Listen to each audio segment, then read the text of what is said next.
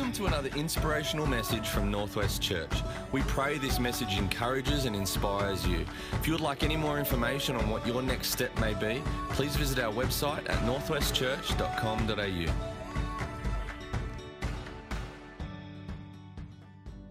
I'm just going to read to you 2 Timothy chapter 4. In the presence of God and of Christ Jesus, who will judge the living and the dead, and in view of his appearing and his kingdom, I give you this charge. Preach the word, be prepared in season and out of season, correct, rebuke, and encourage with great patience and careful instruction.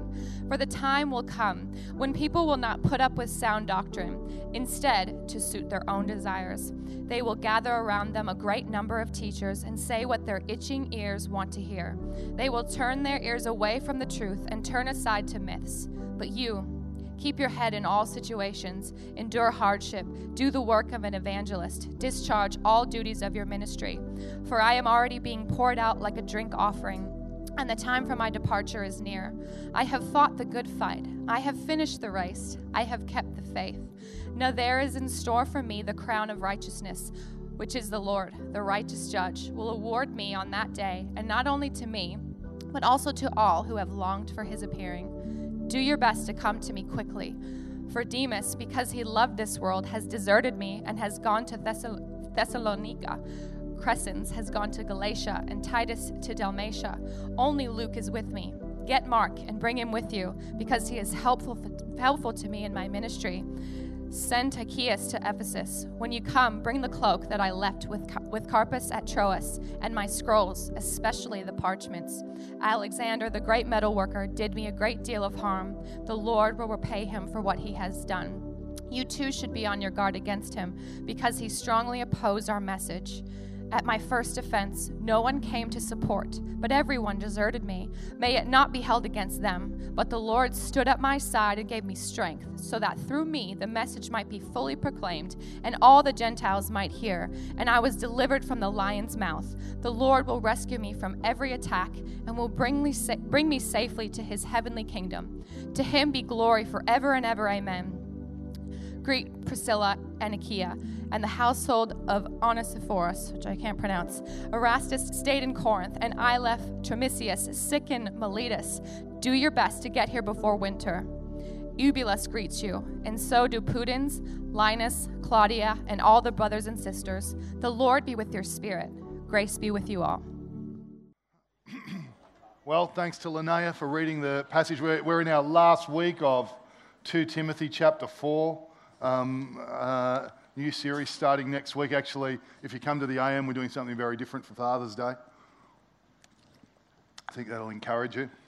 But as we come to this tonight, 2 Timothy chapter 4, um, as we wrap this book, I want to take you to what I think is one of the, the most profound statements, I mean, ever, ever made. It's, it's, profound, it's a profound statement because, well, for a bunch of reasons, but it's just a profound statement because of um, what he says. It's a, it's a profound statement because of its, uh, these statements echo across the ages and the generations. And, and it's a profound statement given the circumstances that Paul finds himself in as he writes this. Is that Steph? Hey, Steph, how good was that testimony?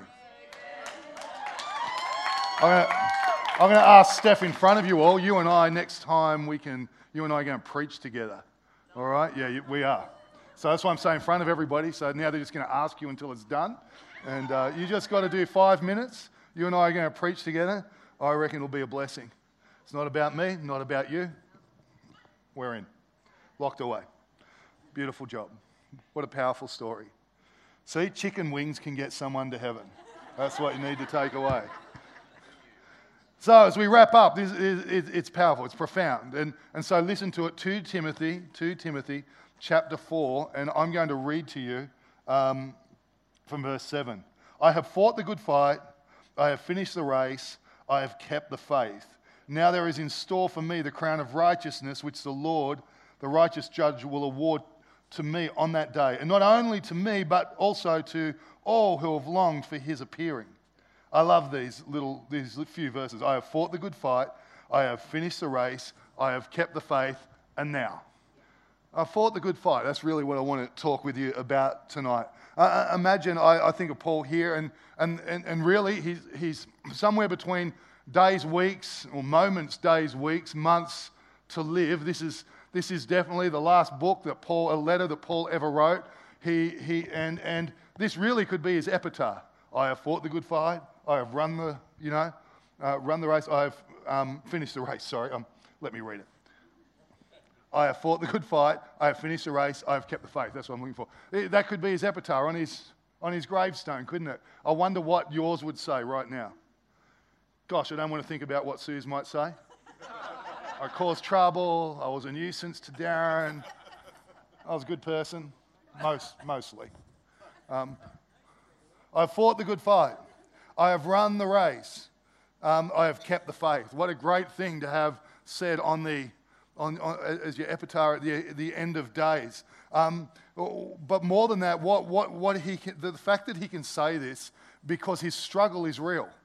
I mean, Paul is in prison. Paul is an old man.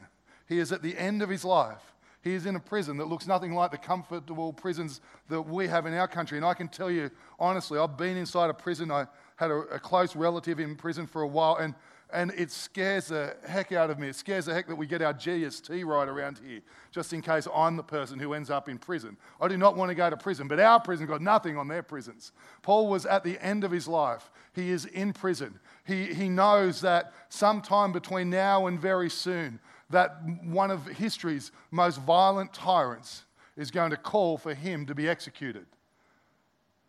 That's the, that's the setting for Paul. Paul is dealing with the fact, as we read in the passage, that a whole bunch of people that he expected to stay have left. They've deserted him. Can you think about that? He's in prison. He's an old man, a tyrant. Uh, Nero is in charge. He's slaughtering Christians everywhere in the most brutal of ways, ways so brutal that we wouldn't mention them with a kid in the room here tonight. And Paul's at the end of his life. And, and really, the Apostle Paul was such a, um, he was from Jewish, uh, the Jewish elite, and, and he learned from the best of the best. He was a man on the rise, and here he is at the end of the days. He, he was a classic underachiever by any human standard.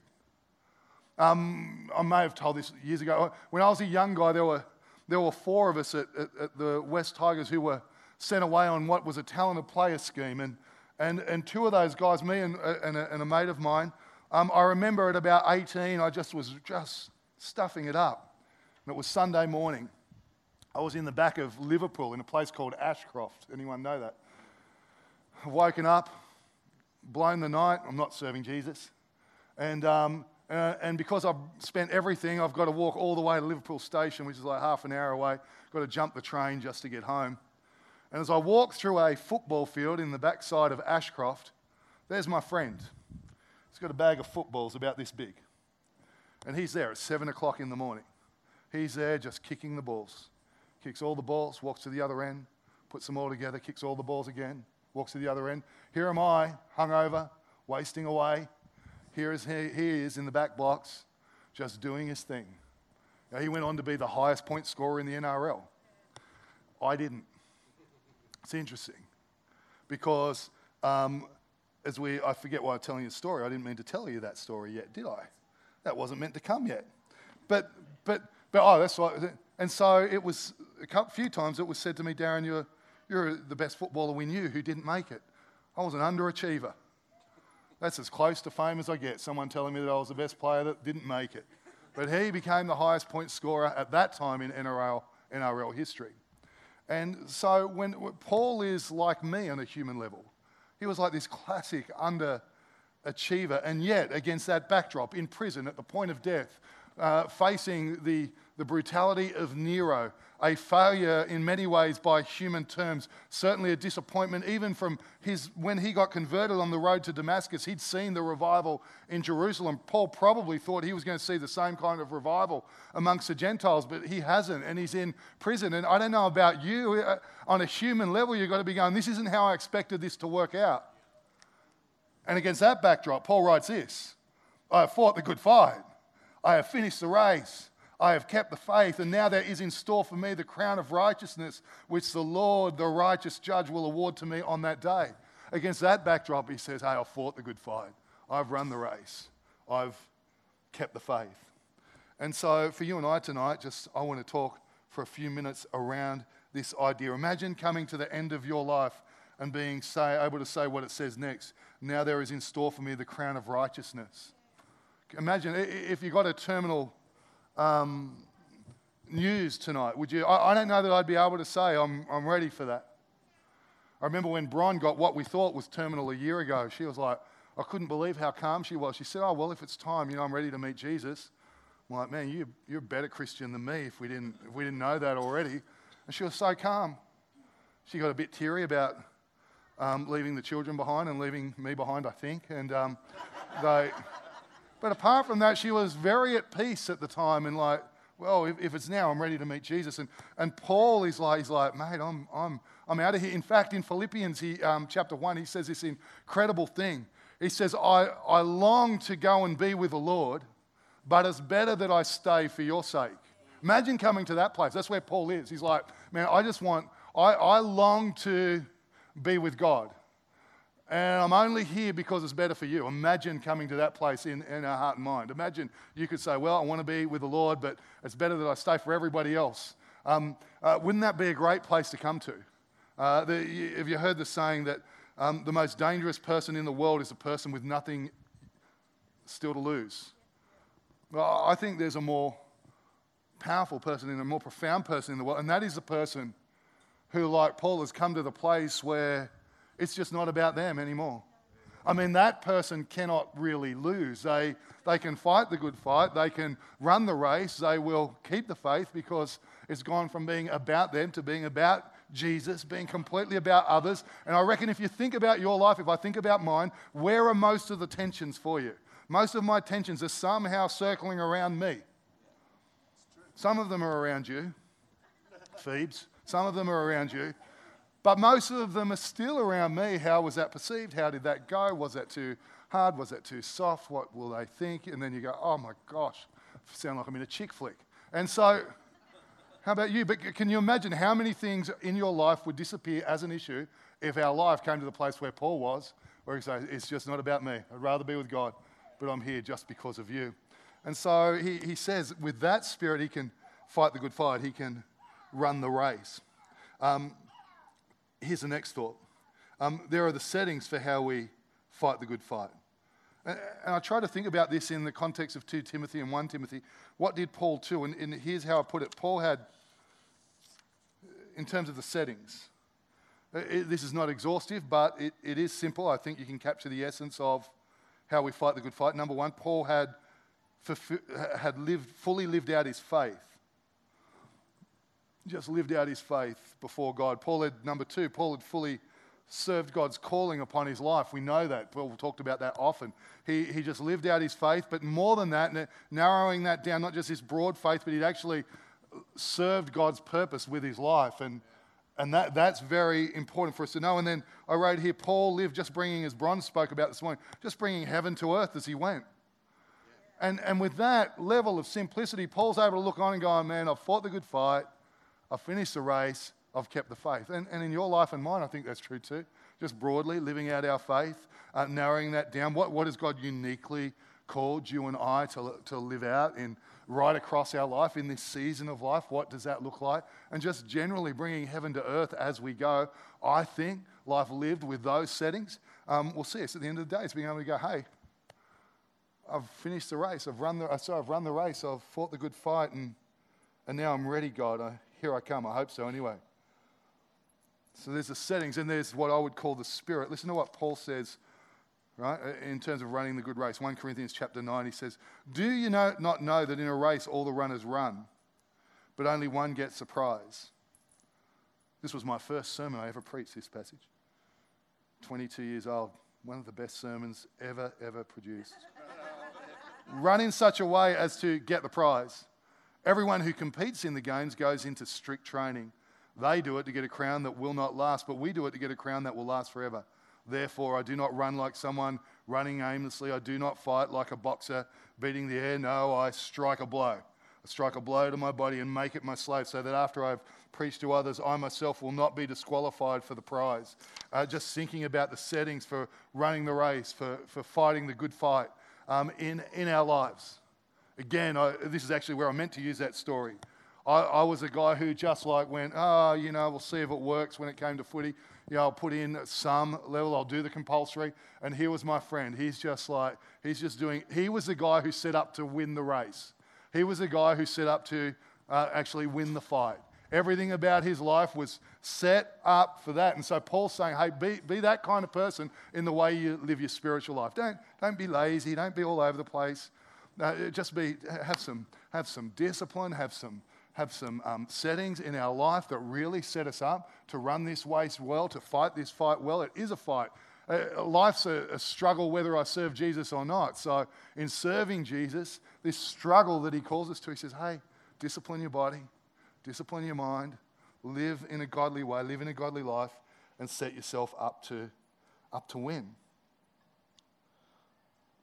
And then there's a thought I really want to bring you today, bring you to, which is this there is a spiritual dimension by which we fight the good fight. And I just want to spend the minutes that we have right here. There is a spiritual dimension by which we fight the good fight. I, I want to take you something to, that to many people around the world is most obvious, but to the average Aussie Christian really isn't always functional.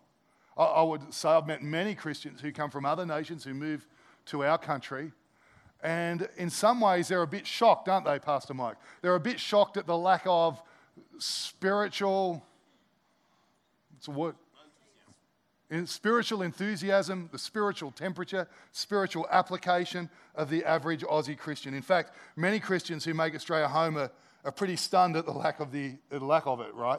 Um, the, the, the spiritual awareness of the Aussie Christian. And you, you can see the effects of its absence, can't you? In, in some ways, maybe not in this room. People with every advantage struggling spiritually. How is that? I mean, we have every natural advantage on the face of the planet, and yet, you know, there's plenty of people who struggle spiritually. Uh, how is that? People with so much potential living so far below what's possible. People with so much knowledge, so much knowledge, who know better, living without power. And, and, and I, I'd like us to be those, like many others, who defy that. That we would live with a degree of spirituality that actually, because you can't do this, you can't win this fight. You can't fight this fight. You can't win this battle without the spiritual dynamic, the spiritual dimension going on in our life. We were not meant to be, if you're a follower of Jesus, it, it, it, there's no way to live this out naturally and expect to live in victory. It's just not going to happen. We'll get through, we'll struggle on, but it's not what God intended. God intended something way beyond that. There is a spiritual dimension by which we fight the good fight. And so I just want to take you to um, a couple of. Um, verses here. Listen to this 2 Timothy chapter 4, verses 17 and 18. I'm making life hell for the guys up the back, I think, um, as I jump. Listen to Paul. Uh, verse 16 At my first offense, no one came to support me, but everyone deserted me. May it not be held against them. What a great attitude. Wonder if that's what I'd say. Wonder if I'd send you a text. But the Lord, listen to this. He says, But the Lord. But the Lord stood at my side and gave me strength. It's not, a, it's not just some state, it's a, it's a reality. So that through me the message might be fully proclaimed uh, and all the Gentiles might hear it. And I was delivered from the lion's mouth. I don't know what the equivalent would be. Um, maybe the lint siege. Um, I was delivered from the lion's mouth. The, the Lord will rescue me moving forward. He says, The Lord will rescue me from every evil attack and will bring me safely into his heavenly kingdom. To him be glory forever and ever. Amen or amen. Um, there is a spiritual dimension, and Paul says, Hey, the Lord, the Lord stood with me.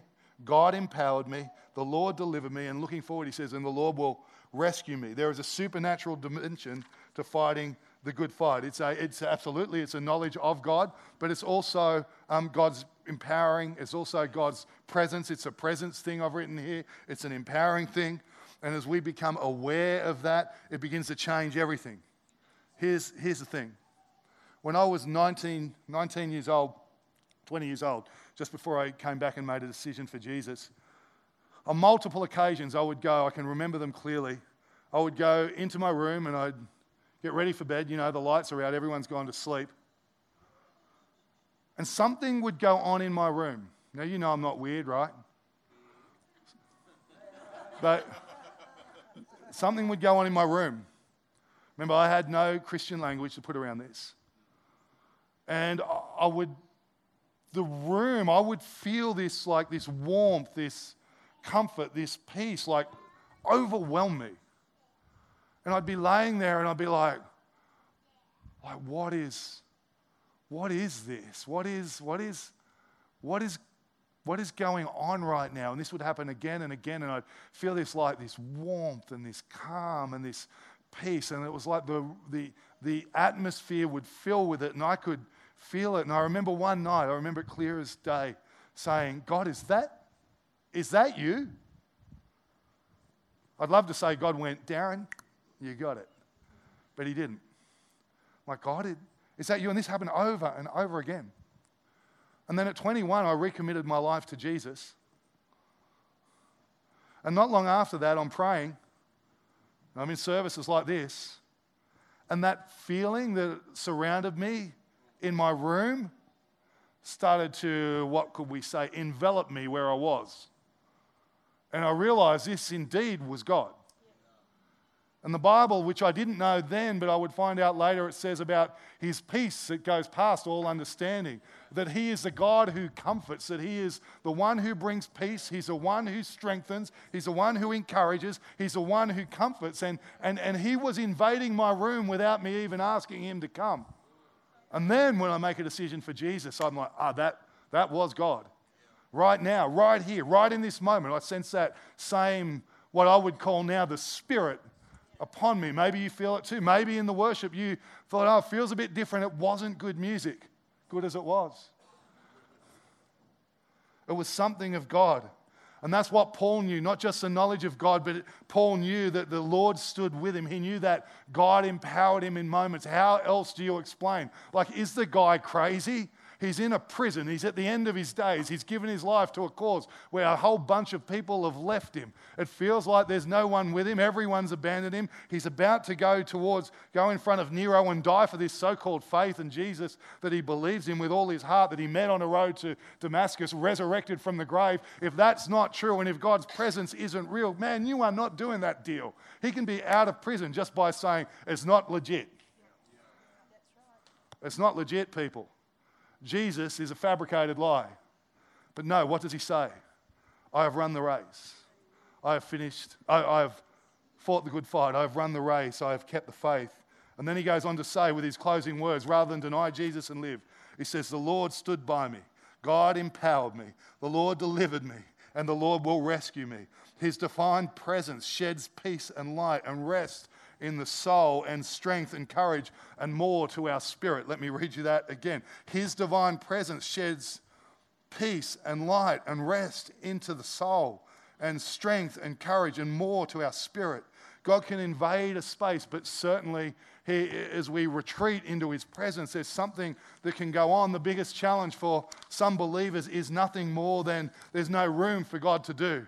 They've never found the quiet place where God can move in their spirit. They've never found that place alone where God can start to just encourage and that His presence can be and that the comfort can come. They're just, and, and, and for you and I, as Aussie Christians, Pastor Mike could stand here and tell the stories. There's just a dynamic that sometimes is missing that absolutely changes everything a spiritual dimension in fighting the good fight, in running the race, in keeping the faith. So let me read to you from 2 Corinthians.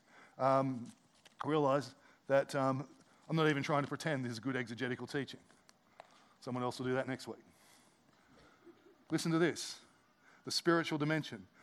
2 Corinthians 10, chapter, uh, 2 Corinthians chapter 10, verse 3. For though we live in the world, we do not wage war as the world does. Okay, so we wage war. Not a jihad. I'm not a jihadist. But nor do we want to be polite about what we actually believe and what is true and what is helpful. For though we live in the world, we do not wage war as the world does. You know, there's something in me that wants to pull back from that in a public setting just because I know that people will think we're crazy. But more important than thinking we're crazy is that you would live with power. For though we live in the world, we do not wage war as the world does. The weapons we fight with are not the weapons of the world. On the contrary, they have divine power to demolish strongholds. We demolish arguments, and every pretension that sets itself up against the knowledge of God. And we take captive every thought to make it obedient to Christ. Let me ask you when was the last time you took a thought captive? There's the problem. Not Jesus, not the Word of God, not His church. When was the last time you took a thought captive? When was the last time you demolished an argument? When was that? When was the last time? Imagine that. Imagine Lee and I, we're a bit out of sorts. There's an argument swelling in the background about me.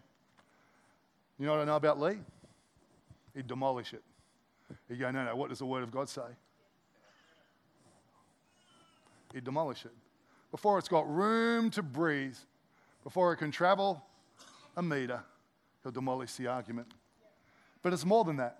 It's about prayer, it's about spiritual forces, when, when, was the last time in one of you? Maybe you do this every day. I, uh, just when we go, hey, you know what? Let's, let's be the kind of people. We, we need to pray into this scenario. It might just be that the biggest key to most of our lives is a move from prayerfulness to prayerfulness, prayerlessness to prayerfulness. Three times in another passage talking about the spiritual weapons of our warfare, Paul talks about faith and, and righteousness and truth. But at the end, he, three times he talks about prayer in the same passage. He says, hey, he says, this is what I want you to do. I want you to pray in the Spirit on all occasions. I want you to pray for God's people everywhere, and I want you to pray for me. Pray that I'd be bold as I should. Pray that I'd declare it clearly as I should and with great fearlessness as God would ask me. And I think for you and I, you know, if that's just going on in our life, a, a, a, an earnestness around prayer, not just a not just a recliner type attitude. I'm not talking about getting down the street and right. I, I just mean an earnestness around prayer. I've been stirring myself personally around earnestness around prayer. My life's pretty comfortable.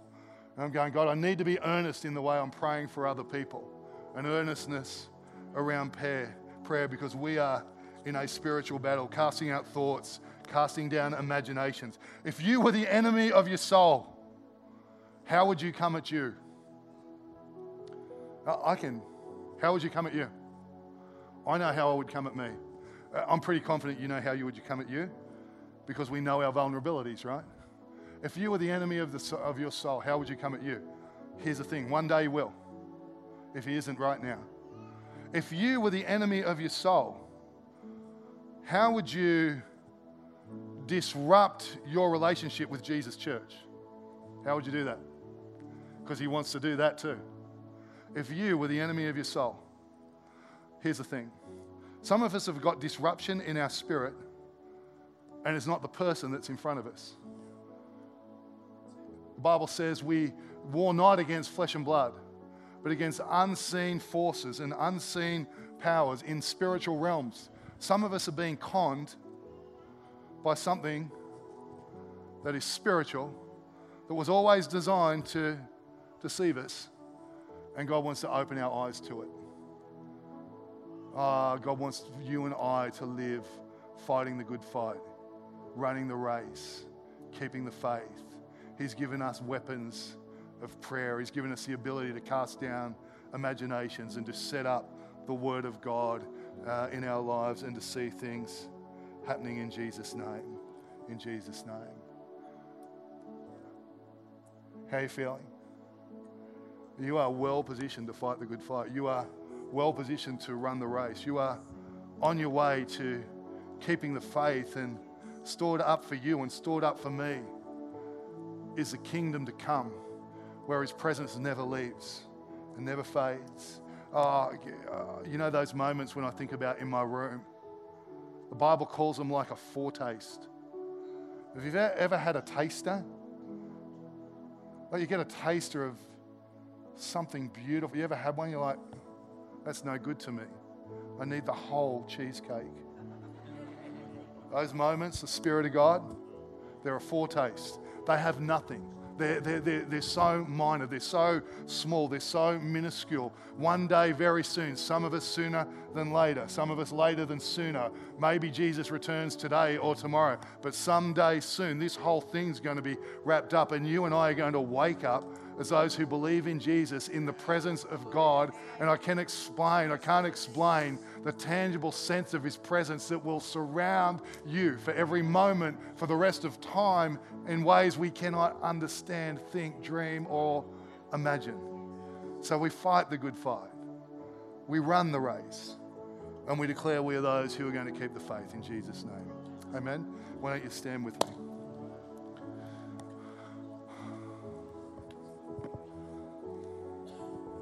Will you just close your eyes just for a moment? Many of us in this room have had this closing prayer many times. But I, I just want to take a moment. I want you to be still before God for just a moment. No noise in the room. Just still.